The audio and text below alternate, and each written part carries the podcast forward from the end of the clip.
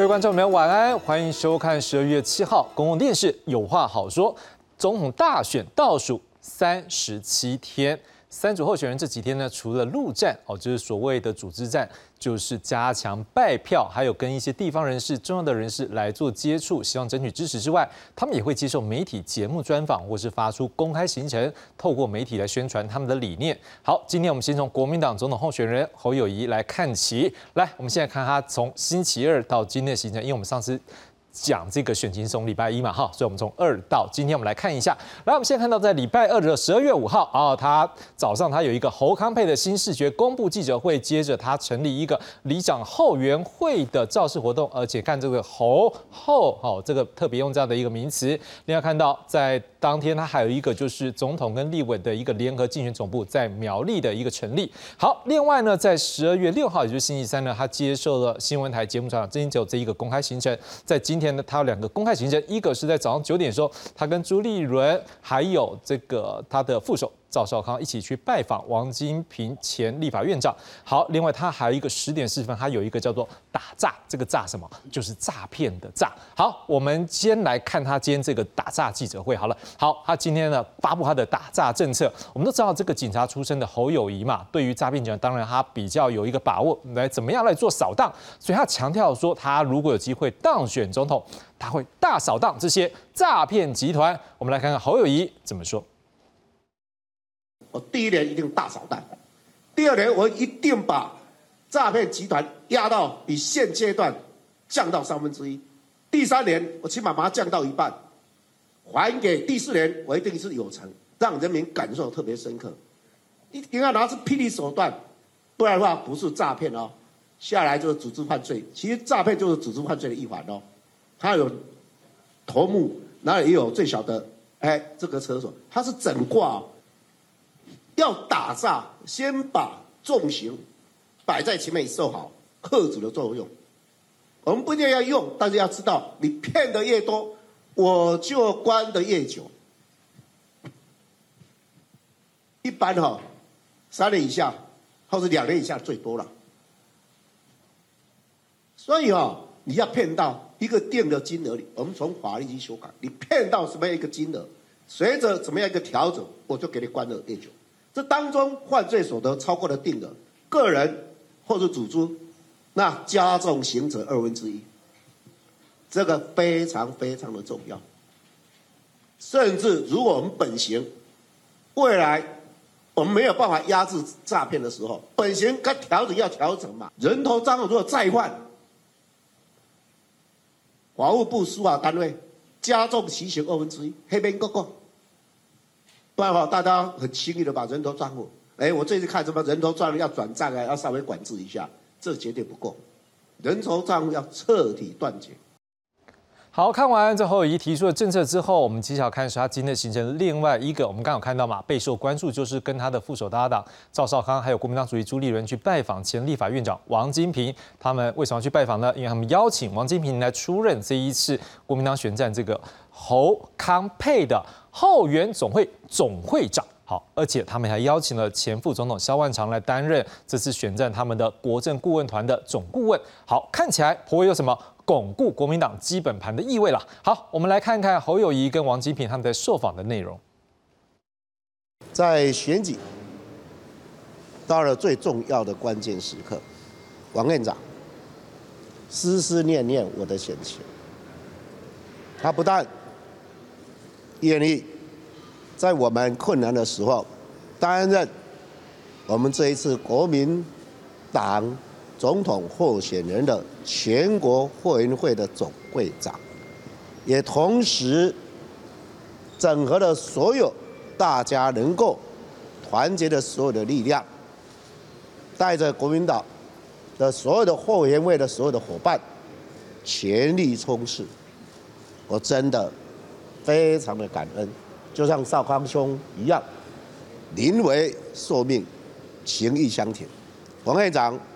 不但给友谊指导很多，情义相挺，在国民党最困难的时候，以一己之力团结大家。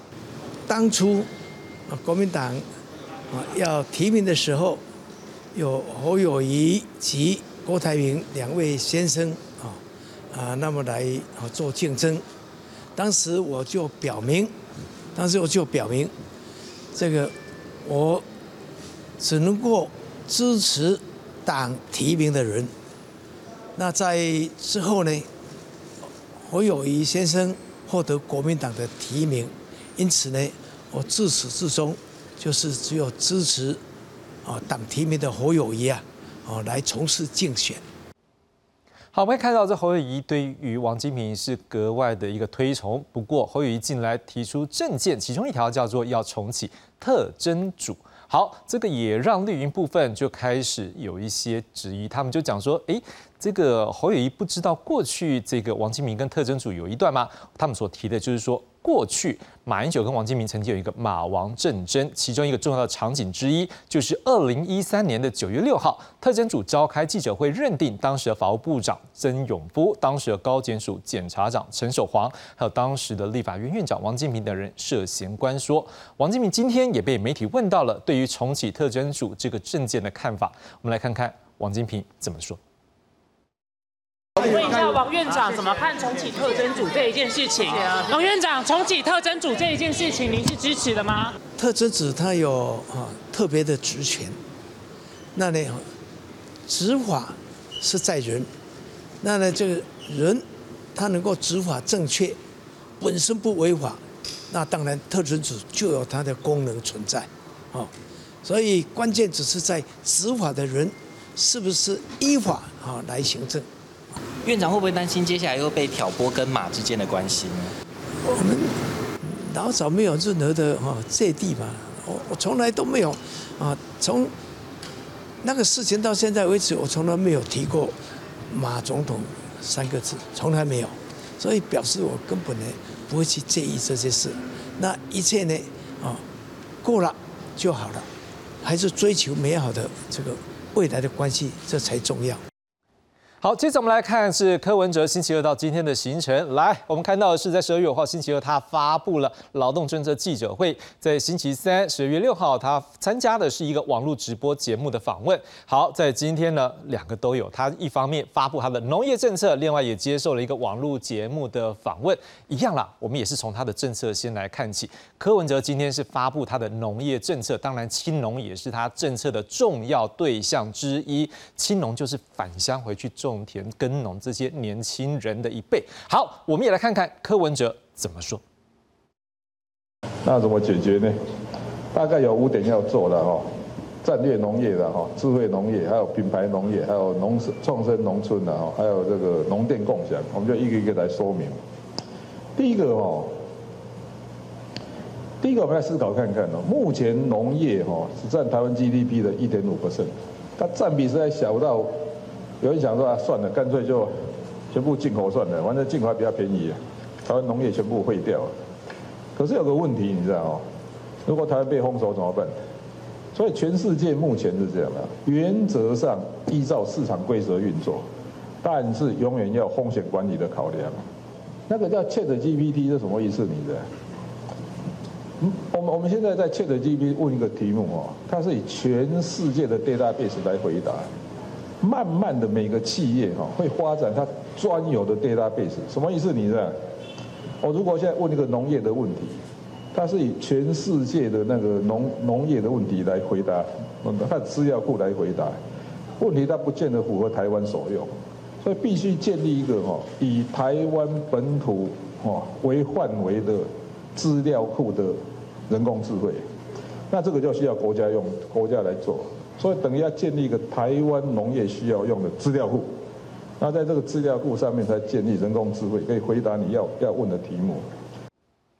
除了农业政策，柯文哲昨天在接受媒体专访时，他也被问到说，如果当选总统，要如何处理我们台湾跟对岸中国的外交关系时，两岸关系的时候呢？这柯文哲是讲说，哎，他会按照小英路线，就是要维持总统蔡英文目前的外交路线啦，而且在两岸的沟通上表达和善。不过媒体好奇，那跟赖清德有什么不同？来看看柯文哲怎么回应媒体的提问。未来你的外交路线会？延续蔡英文的外交路线。那想问一下，就是说为什么会有这样子的想法？因为你之前多所对蔡总统的外交的政策是有多所批评的，那这样子会不会变成是一种打脸？那还想要请问一下，因为赖清德他也是遵循蔡总统的外交路线，那这样子你们两个的路线有什么不一样？第一点哦，这分成了在民进党的包袱之下，我认为蔡英文总统可以撑到这个地方，OK。所以实际上是美国也是这样认为。但是第一点呢哦，这是在民进党的包袱之下，因为那个党先有台独党纲有一大堆东西，所以他能够在这个包袱之下维持维持这样，我认为他已经是尽力了，OK。但是对我来讲，我没有民进党的包袱了，所以更比他更灵活。还有一点呢，哦，我也认为哈，台湾跟美国的关系，不管谁执政，大势不会改变。会改变的是应对中国的方法跟态度。所以在外交方面呢，我觉得如果特别是指台美关系的话，我相信不管哪组候选人，应该都不会有太大改变。会改变的是对中国的态度了。民进党完全不来往不对。国民党太顺从也不对，我们总是可以取到一个平衡点嘛。所以常常在讲哦，我们现在选的是台湾的总统，既不是中国的省长，也不是美国的州长。而在蓝白和破局，这蓝白各自参选总统、副总统选举之后，各界也关注这之间是否会有弃保呢？柯文哲今天也对这件事情表示说。国民党有可能操作弃保，他也向年轻族群喊话说：“是不是大家想要让竞选主轴回到蓝绿对抗吗？”好，我们来看看柯文哲他怎么说。国民党现在大概唯一可以操作就是弃保，但是我觉得是这样的哦，台湾真的还要再回到那一种蓝绿两极对抗的选举轴线吗？还有一点呢，其实我非常清楚了。如果这场选举真的被拉回那个，我们的竞竞选主轴是以蓝绿对抗哦，我现在就可以直接告诉你答案，赢的一定是民进党，因为因为从统计上很清楚嘛，维持现状的六十 percent，三十 percent 里面比较偏独，十 percent 比较偏同，当然这偏独还有缓独跟极极独嘛，啊这边有缓统跟极统，我想那个孙小雅哦在。接受访问的时候，他自己秀出那个数据，那就很清楚了。所以在台湾呢，哦，如果要搭回这种蓝绿两极对抗的选举轴线，我现在可以告诉你，最后赢的一定是民进党。但是这样啊，我们要思考看看哦。所以今天这个弃保应该是弃蓝绿保台湾呢，意思就是说，你知道，特别是对年轻的族群要思考一个问题：，哎，你们真的还要再回到过去蓝绿那个两极对抗那个那个漩涡吗？还是算了，我们就走向一台新政治、新新文化去了。第一点哦，胜利是我的出身背景，我从来不避讳这一点，因为我是二八家族。问题是哦，如果当台，我我也常常用那个例子嘛，我在台大当医生呢哦，病人送到急诊处，难道要问他说，阿里民进动啊，国民动？这也是为什么当年邵小玲要帮忙，我们帮他帮他装叶克膜。连胜文中枪，我们也是帮他开刀；阿扁有一天身心症，我也是帮他看。所以是这样的哦，我们都有不同的过去，但是我们有共同的现在。然后下面一个问题，我们到底要不要走向共同的未来？接着来看民进党赖清德星期二到今天的行程。我们现在看到在星期二那天，哎，他行程还蛮档哦。来看到是早上一早就到这个呃，这个就是新竹来去参香，然后也参以副总统的身份来参加明星科大的一个活动。另外呢，接着就是包括他在新竹县的后援会的成立，也包括到投分疫苗来参香，也包括两个。跟这个浮选立委有关的一个造势大会，接着在昨天他是没有公开行程，不过有一个他是以民进党中哦民进党党主席身份呢来主持民进党中常会，接着在今天呢，他早上就是两个连续两个参乡的活动哦，三个参乡的活动可以看到这个范围包括台北市以及新北市一样，我们要先从他的政策来看起。好，张赖清德，我们刚刚看到说前天不是到新竹去浮选吗？当时他也向年轻朋友来喊话说，哎，希望解决。住的问题，我们来看看赖清德怎么说。来帮年轻人解决居住的问题啊！我已经宣布哈，我们未来哈房屋税全国总归户啊，全国总归户然后利用这个囤房税啊，来来这个克制恶意炒作房价，让房价趋于正常，让年轻人可以买到房子，避免不断的在炒作，啊，年轻人买不起房子，有剥夺感。那第二个呢，我会补助年轻人要买房子的经费。过去的政府是，现在好，现在是八百万，利息补贴百分之零点一二五。未来我将会把想要买房子的补助的金额从八百万增加到一千万，然后呢，补贴利息啊增加一码，所以由百分之零点一二五。增加到百分之零点三七五，降低买房子的利息负担。社会住宅分两类，如果我有八年的任期的话，我会新建的部分，我会新建十三万户。啊，蔡总统新建的跟赖清德新建的加起来二十五万户，蔡总统包租贷款八万户，赖清德增加十七万户。加起来也是二十五万户。另外，赖清德今天在台北参拜公庙的时候，也以周边环境的店家来举例，说如果过度开放中国政策，他觉得可能会对经济有所影响。来看看他怎么说。经济想要紧啊，咱想跟你讲嘛吼，要过佛祖爱先过八道嘛，食饭皇帝大嘛。啊，即我嘛是头下个台北清德啊，做总统一定经济，但拼经济咱有方法啦。毋是搁行回头路啦，对无？你看咱即几年来伫蔡总统带领之下，啊，咱勇敢向前行，行入世界，迎向未来。啊，即个真侪人拢甲咱做生意啊，国际社会拢真侪甲咱做生意啊。啊，咱嘛真侪企业家已经有大口会当去东南亚、印、印度、日本、美国去投资啊，趁钱赚回来啊。这才是咱应该行的路啦。毋是搁行十年前迄款老路，搁锁入去中国，服务贸易协定若签落，我看对台湾社会影响非常非常大。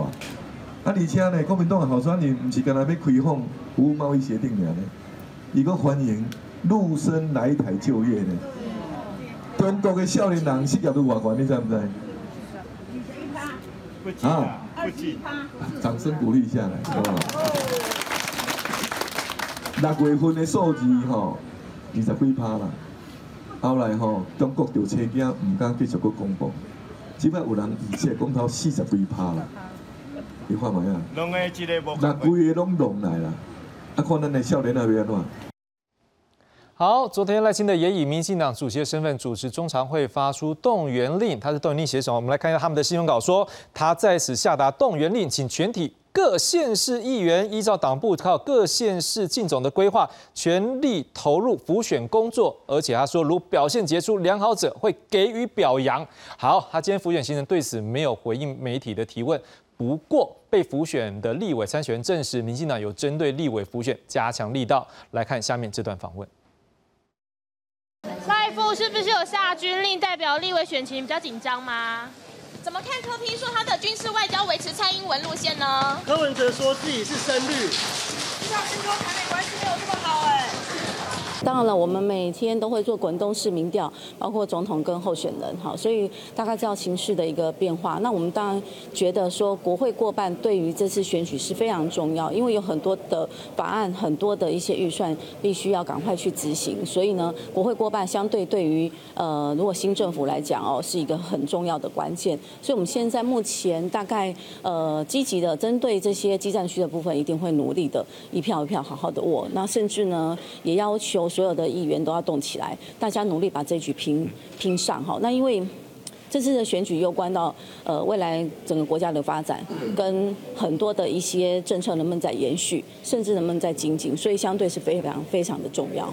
因为你刚刚说要要求就是说议员动起来，那这边因为呃赖主写下军令了嘛，那你自己有去跟我们选区内其他议员联系，说希望他们帮你什么忙，做什么事了吗？有啊，其实我们呃大概他还没有下军令之前，我们就已经都在动了。然后呃，其实每一位议员现在都帮我办了一场的这个后援会的成立。然后除此之外，他们现在也帮我去扫菜市场，然后我就提供了很多的面子啊，然后一些手举牌，请他们帮忙。那他们自己都会去帮我扫菜市场。所以我觉得分进合集，事实上也是展现团结的力量。那事实上呢，在呃蓝白合不合的情况之下，我们那时候都已经在呃做这样的规划了。好，选情如何变化？深入解析，介绍今晚来宾。第一位介绍是世英大学新闻系客座教授江美清江老师。志雄好，观众朋友大家好。第八位介绍是政治大学国关中心研究员蔡增加蔡老师。哎，主持人各位观众大家好。第三位介绍是东海大学政治系教授沈忠沈老师。志雄好，大家好。好，可以观众朋友，我们就直接请教了，江老师，你怎么样看？我们先从国民党来看起就好。我们看到今天侯友谊哦，吹翁金平翁一定好，这也包括还请了这个萧万长出现，这是不是有一个稳固？在蓝白合之后，我要把这一个什么国民党的基本盘稳起来。国民党基本盘跟绿营的基本盘，基本上在这个时刻已经各自归队，灰家两个给狼紧绷啊了。今天的象征意义比实质意义大，为什么这么讲？其实所谓的啊这种选举就资源依赖论嘛。那这个人有没有资源，看他们在这个位置上。哦，那王院长当然是过去在立法院号称调顶耐，嗯，但问题是如果现在他没有顶没有耐，你就要调什么？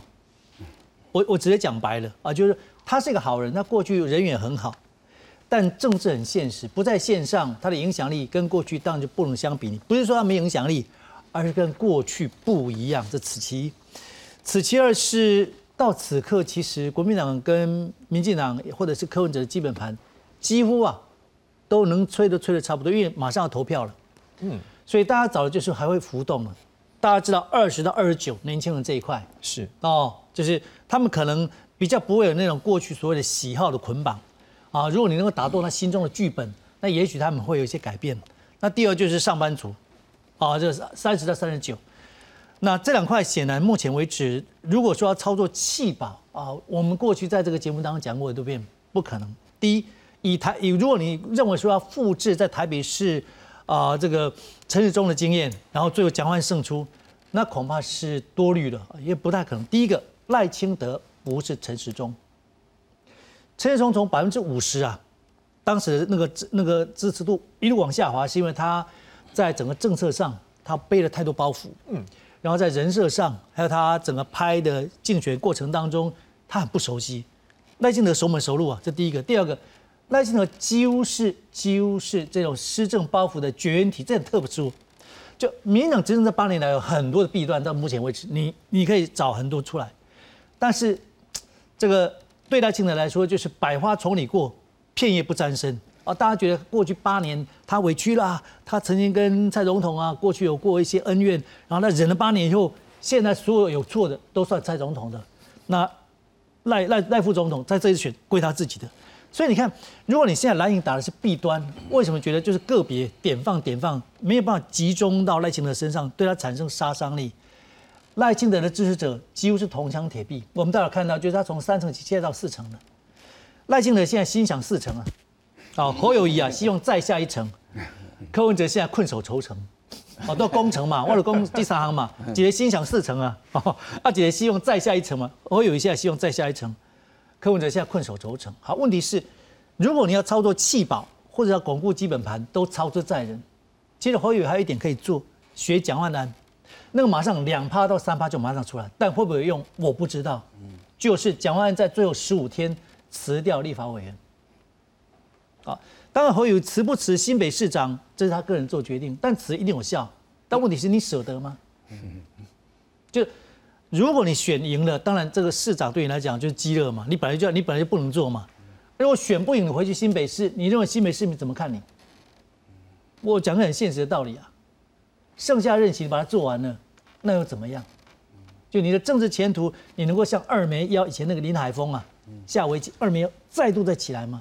我觉得不容易，所以这一次如果你没有破釜沉舟，下次不会有机会。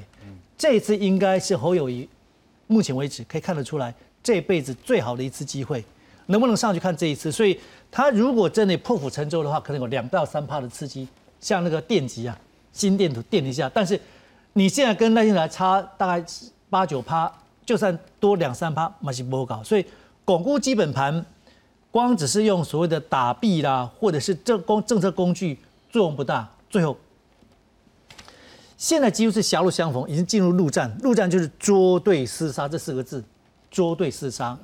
要么你就让大家觉得多么讨厌赖清德，他他选不好；要不然就让大家觉得你有多好。他现在是人格特质的选择，现在已经不是政策工政策工具叫菠萝音了，不是完全没有用，是效果很缓慢。嘿，政策工具被扩散哦，好像那个热水啊，泡咖啡加热水，那个冷水泡茶慢慢浓。政策工具对选举的是冷茶、冷水泡茶，慢慢才会浓。基本好，所以差点不应该被算计啊。那是短兵相接，是短兵相接是你能不能找到那种很爆炸性的，或者很毁灭性的，或者让他觉得他实在是不够格，我比你更是好。所以侯友要做的事情是，他要向选民诉求，我比赖清德更好，这个比较快。所以我说他有两个嘛，一个就是破釜沉舟，对吧？我西新北市的市长，能拍个三八绝对有哦，最好过绝对有。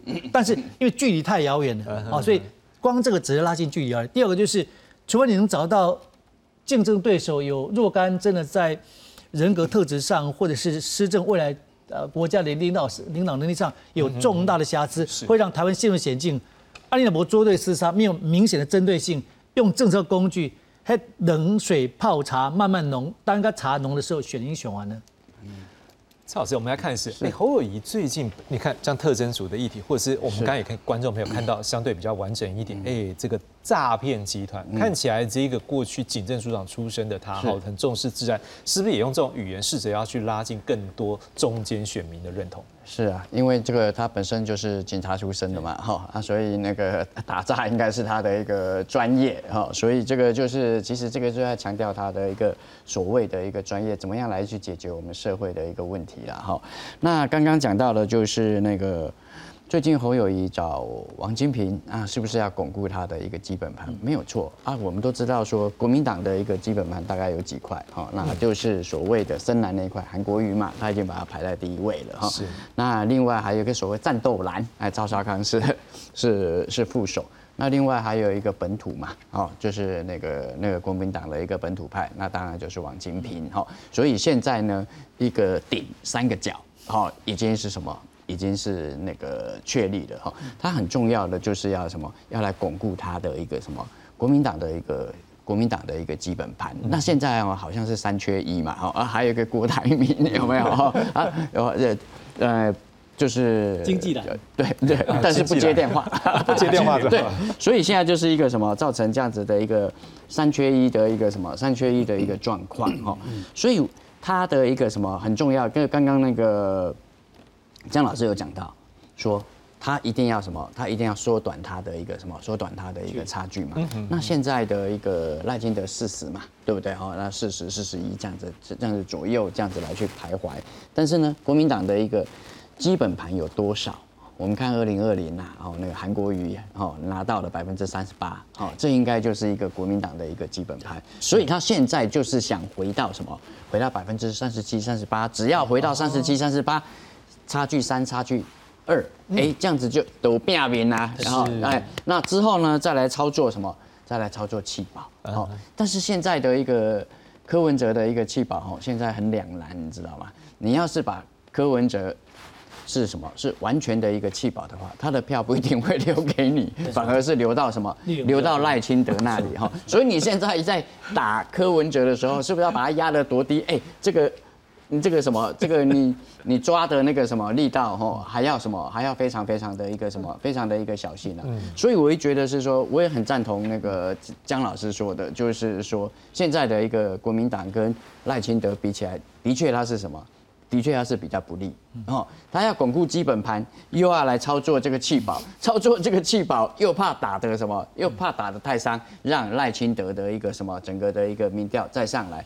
那刚刚那个江老师有讲到说，最近那个赖清德的一个民调有上来，柯文哲的一个民调有下去，所以我们可以看到说，哎，柯文哲流失的一个票到哪里去了？到赖清德那里去。哎，我们要知道，整个的一个所谓的一个白色力量，讲白了有没有哈？应该是浅浅绿居多啦，嗯对浅绿的一个居多。所以呢，这些浅绿的话，所以柯文哲常常在讲嘛，我的支持者要投给国民党，非常的一个 啊，非常的一个困难嘛。国民党要投给我比较简单，好，所以呢，如果你越打他啊，越跟他气饱，然后呢，那个他的票又流向赖清德，那两个人的一个差距又拉大。但是呢，你不操作气保，你又没有办法来去那个什么，你又没有办法来赢赖清德。所以我觉得现在这个是那个侯的一个什么侯的一个比较两难的一个局面。所以他现在的一个策略，干脆就先稳固基本盘，先把基本盘稳固下来，那接下来再来谈下一步。所以郑老师，我们来看是行程。我们从行程也可以看出来一个候选人他目前的一个策略。我们来看到是，刚才我们讲过，侯友宜现在大概是两大类。第一大类我们看到就是，哎，上节目或者是记者会，这个是透过这个媒体，这叫空战。可是我们看到，因为国民党本来它的组织战就有一定了，所以它也有一些造势活动，更何况它有一些不公开行程，相信也是在地方针对这些，呃，我们讲说这个应该讲说国民党过去应该比较有了派系好地方的这个势力，但现在可能比较少，但是它应该还是一个巩固这些。你怎么看它的行程反映出来它现在的一个选战策略？其实基本上确实了哈，我们从呃三位总统候选人的行程就可以看得出他们现在要催票的那个点。我们看到柯文哲的这个部分就是网络节目。好，所以诉诸于年轻人。我们看看他刚刚的那个发言的时候，也是提到说，呃，年轻人要的未来是什么？嗯，好像讲了很多，又好像什么都没讲。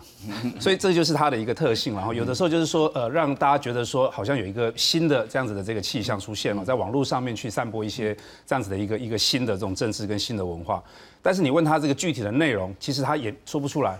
他就是打了一个愿景出来而已，他反而没有像侯友谊，没有像这个那个赖清德，他可以很具体的把这些数字都给说出来。他有破釜沉舟的这个精神，像侯友谊就说这个呃先打三分之一，然后再来要打到一半，他可以把四个数字说出来。赖清德说的更多，啊，他把他的这个所有的政策里面诉诸于年轻的这个部分来讲，说的更多，是非常完整的一些数字。所以我觉得从这个行程来看的话，柯文哲的这个部分，就是因为他已经失去了呃跟蓝白合之后，然后没有办法透过蓝的这个基层的站台来去推动这个地方的这个选票，所以他只能打空战，好，所以他就是接受这个媒体或者是网络自己去开一些网络的这个节目来去塑造这个话题。那侯友谊的这个部分的话，好像对内不对外。就他去拉拢王金平，其实也是在塑造一个团结的气氛嘛。刚刚两位老师都有提到了，所以确实也是，我也是觉得说，现在三缺一了，就是缺郭台铭的归队。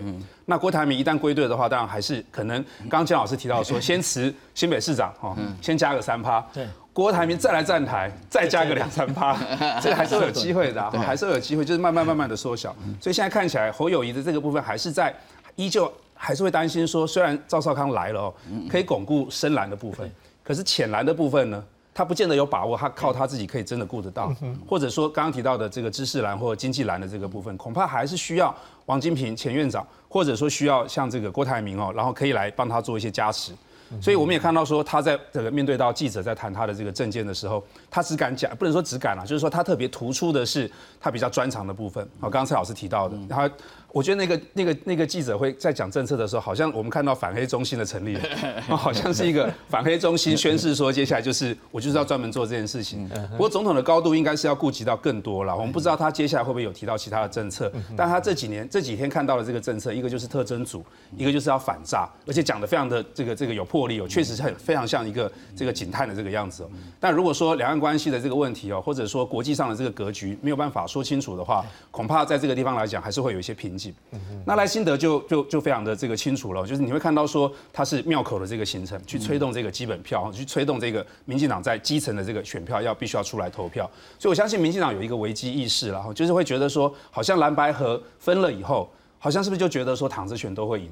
这个是一个危机哦，这绝对是一个危机，因为一旦投票率偏低。而且这个投票率偏低，是比较倾向于说支持民进党，认为你赢定了，我就不需要去投票的话，那么反而会造成大意失荆州的这样子的可能性。所以赖幸德下去顾，还到庙口去，而且他也是到庙口去，然后讲的是青年政策，所以他就是要年轻选票。当他知道说柯文哲一旦被边缘化了以后，就像刚刚蔡老师所提到，其实白的这个里面有蛮多是浅绿的选票，那他们在四年前会投给蔡英文，为什么这一次不会投给赖清德？因为有柯文哲，对，所以一旦柯文哲被边缘化之后，这些票有可能是只有两个结果，一个不出来投，一个就是回到赖清德的身上。是。所以他必须要用更多比较具体的这个政策哦，然后你就会看到，呃，这个柯文哲可能是画一个大饼，讲一些愿景，但是没有内容。然后赖清德的话是讲的比较具体的这些东西哈，然后去推动这个年轻的选票，在最后关键的时刻可以出来支持他。是，都已经讲到柯文哲，我们就直接讲柯文哲下去了。好，江老师，柯文哲，我们刚刚特别看到，对哎，问他这一个关于这个相关政策，他最后还是把他拉到就弃保这件事，他最后还是拉到年轻人。那代表一件事，对他来讲，年轻人是不是一个最重要的一块？而且他是不是也是拉到，就是说过去他有一段时间蓝白河嘛，你会感觉到有的人就自己说，哎，你这样好像过去的不蓝不绿这个路线是不是了？他现在是又重回到他不蓝不绿的路线？对，人会对他最熟悉那一块啊，在碰到挫折的时候，我们都一样啊。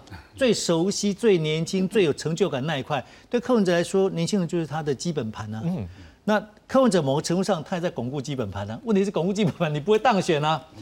大家现在最近在打一个叫安哲秀现象。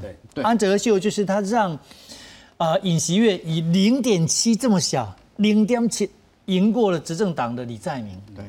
可是柯文哲的个性不是安哲秀啊，安哲秀是大风派啊，那柯文哲呢是大气派，气派很大。我我觉得要把柯文哲气保得很干净不容易，他也知道说他现在这样做应该就是巩固他的政党票。嗯，其实这本来就是一个难题了。是，也就是说，那边在绿的这一块或者在蓝这一块，其实很清楚，就咚咚咚投自己。嗯啊，可是对柯文哲这一块，就是人家只觉得投总统票给你。立北动算，等于这个票的的 CP 值不高，可是为了保住你的政党的这些不分区，好，那政党票又要给你，所以这是一个两难，等于他要做分裂投票。我们过去认为说，如果蓝白合的话，分裂投票是蓝跟白都会有，现在看来只有白会有要分裂投票。就如果白这一块有认为说要下架民进党，如果还有的话，那当然这投会可能投蓝这一块，可是政党票会投给白呀，他就要分裂投票。嗯，那对柯文哲来说，他现在要保什么？难道他认为说他自己可以选上吗？如果这样的对于整个一个现象看得太轻易的，不能说他没有希望了。也就是说，人生就是等待和希望，但是这种希望是不务实的。你要面对现实。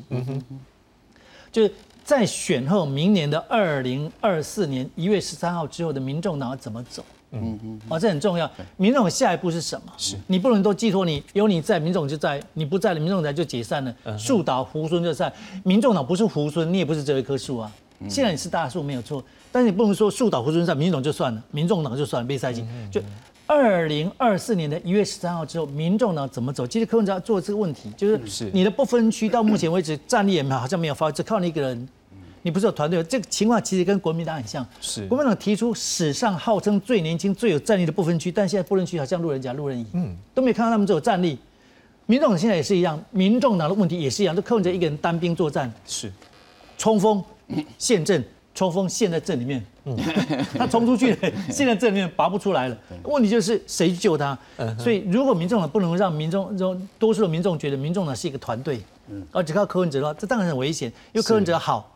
他就好起来，他坏，民众党就垮，是不可以这样。因为我刚刚想说，对民众党一个好不容易成立的第三势力，嗯嗯嗯，明年的一月十三号之后，民众党何去何从？其实柯文哲从这里去着眼，这个时候你讲什么话，大家还有人在听。你要把你有可能的接班人，啊，不论你要找黄珊或任何人都可以了，啊，是在旁边要口啊，对啊，他的能见度要高一点，等于培养柯文哲以外的接班人跟得力干部，让大家知道说，民众党不是的柯文哲，那民众党才能够。根深蒂固才能够成长茁壮，不基本上靠柯文哲姐单单操一个一一起来都起来，一斗都斗阿里比赛。这个时候因为还没有选，还没有投票，所以你讲什么至少三个主要候选人是其中之一。是你把那个光环分散给你你的团队里面的人，都还有机会把这些有可能要帮他们成长茁壮的机会是最大的养分，给他们这些养分。我觉得恐怕对柯文哲来说是当务之急。现在顾到自己，他可以顾到政党票，但是你说因为这样而翻转。让柯文哲不变成安哲秀，嗯哼，这个太难太难。好，赵老师，我们再来看是，刚才我们也看到，是说媒体也问他了，哎，你在接受这个媒体专访的时候说你要延续蔡英文的外交路线，可是他还补一句，就是说，哎，我比他比较灵活一点，因为他有这一个民进党台独的包啊台独党章的包袱。嗯，好，那当然这时候我们就看到两件事，第一个，我们刚才提到说，哎，他好像走不蓝不绿这个路线要走回去。可是他这时候为什么又去提到是说，哎，我要跟蔡英文的路线一样？但是好像他又稍微切开一点，他现在是怎么样？又是一个模糊的路线的那种选策略的选择吗？不会让你看得很清楚，战略模糊的模式。没有，他的想法很简单啦。哈，其实柯文哲他的想法很简单，他一直觉得说，那个蔡英文他在那个。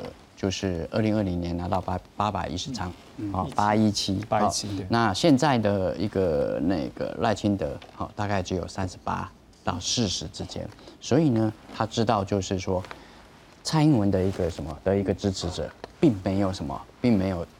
并没有转到那个赖清德那里去，所以他当然要抢他的一个抢那一块，对他要抢那一块哈，所以他才会说我要延续赖清 呃不，我要延续蔡英文的一个什么的一个外交的一个路线，而且他讲说啊我胜率出来的，然后然后什么等等，这个很重要的就是什么，就是他知道说那个。当然就是蔡赖之间的一个心结嘛，哈，所以他知道说他要什么，他要拿的就是什么，就是蔡英文的一个支持者，哈，这个是他的一个什么，这个是他的一个很重要的，哈。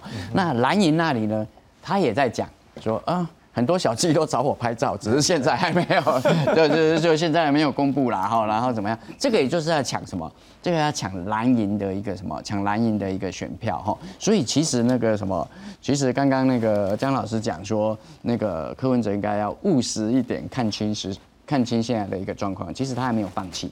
哦，他觉得呢，他还可以拿到蓝的票，他可以拿到绿的一个票，他觉得呢，他还是有可能什么，他还是有可能当选，哦，所以这个这个是他的一个什么，这个是他的一个想法哈。其实，在在那个柯文哲现在的一个最大的一个问题，最大的一个困境，其实就是上礼拜天。那我去看了那个，就是我参加蔡壁如的一个在台中的一个什么的一个造势活动，什么成立大会，成立大会的一个成立大会。这个成立大会大概是十一个候选人当中，大概人气最旺的。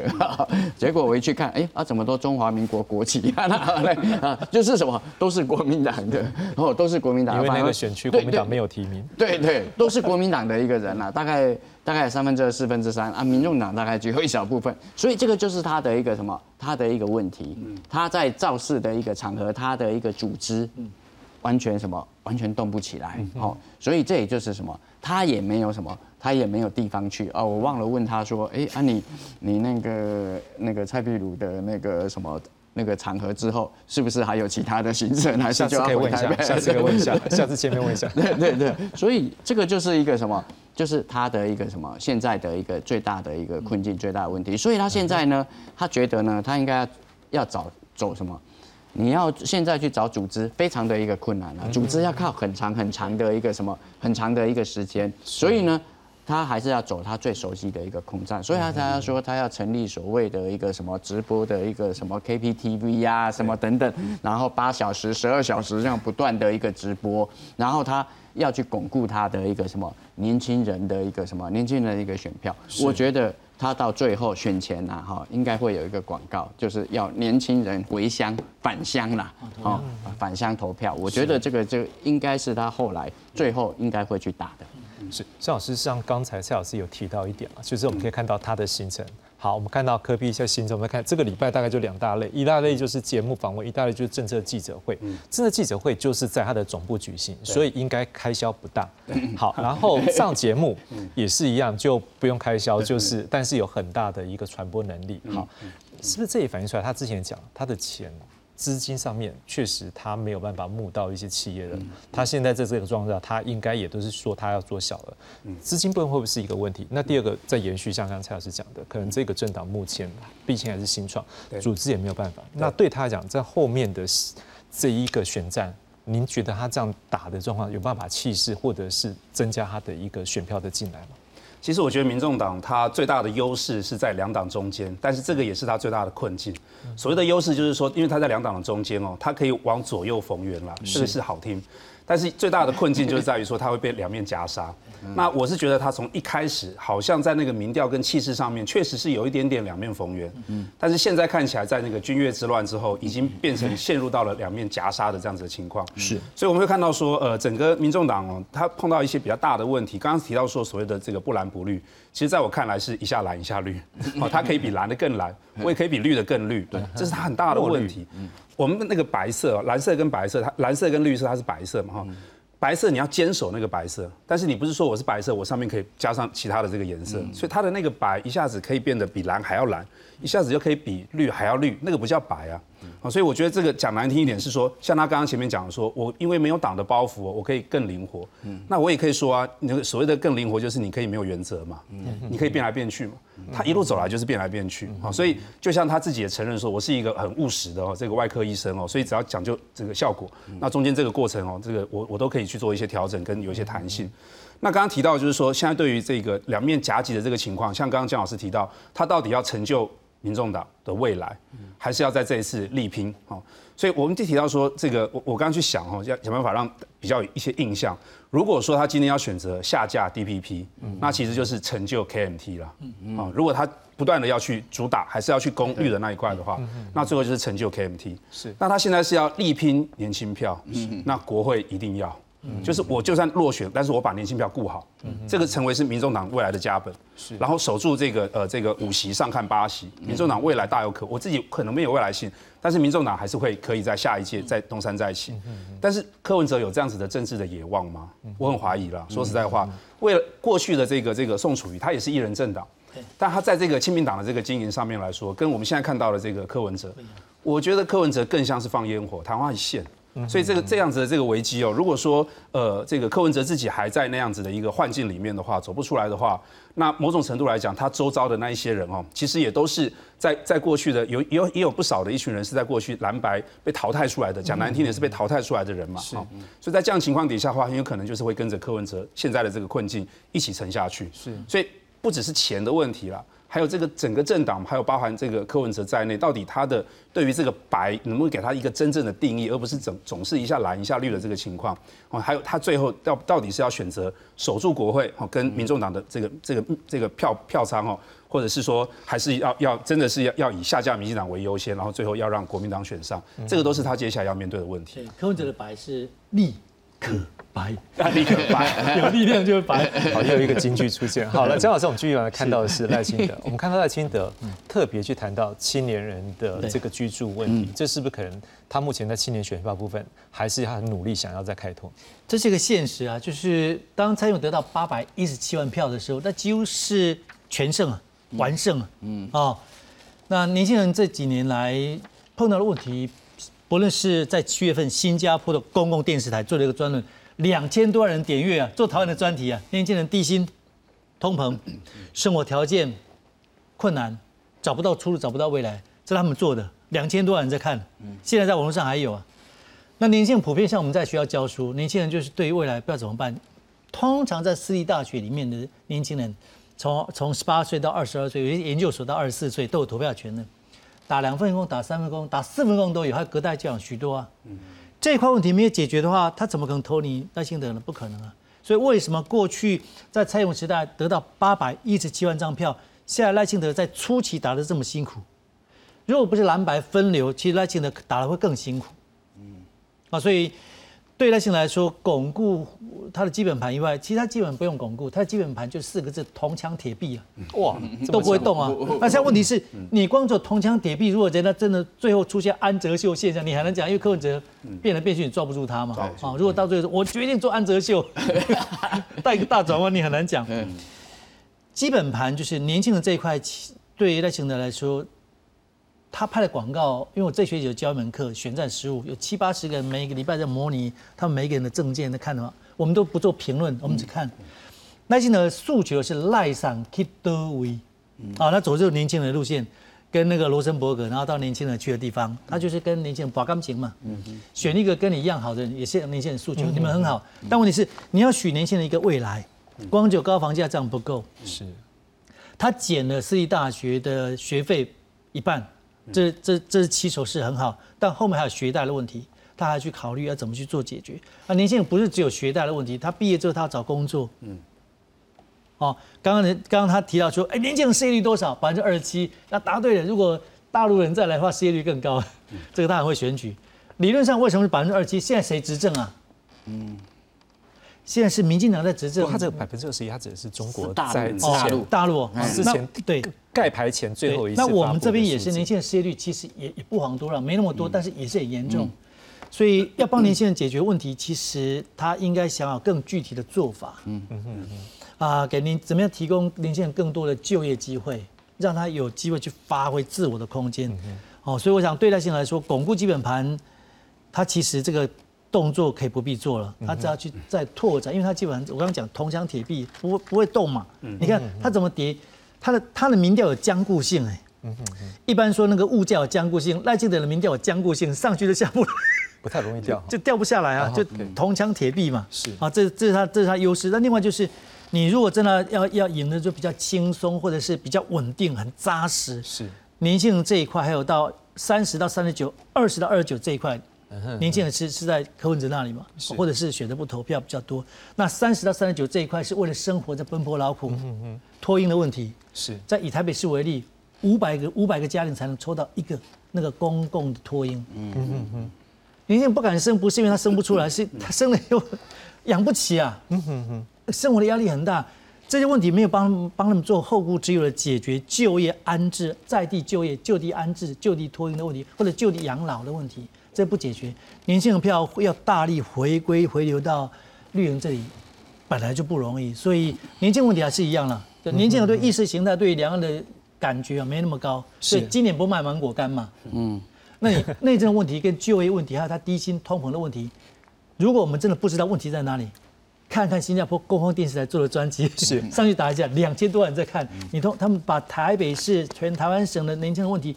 分析的淋漓尽致，是，其实这就是解方，知道问题在哪里，答案就知道一半。了。是，不过老师刚才有一个数据，因为提的，我们就要提一下，因为根据这一个我们中华民国统计资讯网，好，那在一百一十二年十月份的失业率是百分之三点四三，经过季节调整后是百分之三点四。那我们跟我们也跟观众朋友说一下，道歉，这个这个道歉，对，我们的轻多了，对我们的轻多。那在蔡老师，我们要来提一个东西是，哎，他如果当这个柯文哲这边开始打。墨绿牌，那这样对赖清德讲，是不是当然也要护住自己的盘？所以我们看到他今天是讲说，哦，如果开放什么服贸这些的话，那个隔壁的店什么可能会受到影响。实际上也不是今天第一次讲，我发现他去新竹那场，他也是讲一样的话。对，这是他可能最近要开始打芒果干。嗯，我觉得主要还是要争取年轻人的一个选票，也是在年轻人。对，我觉得这个，因为我们都知道说。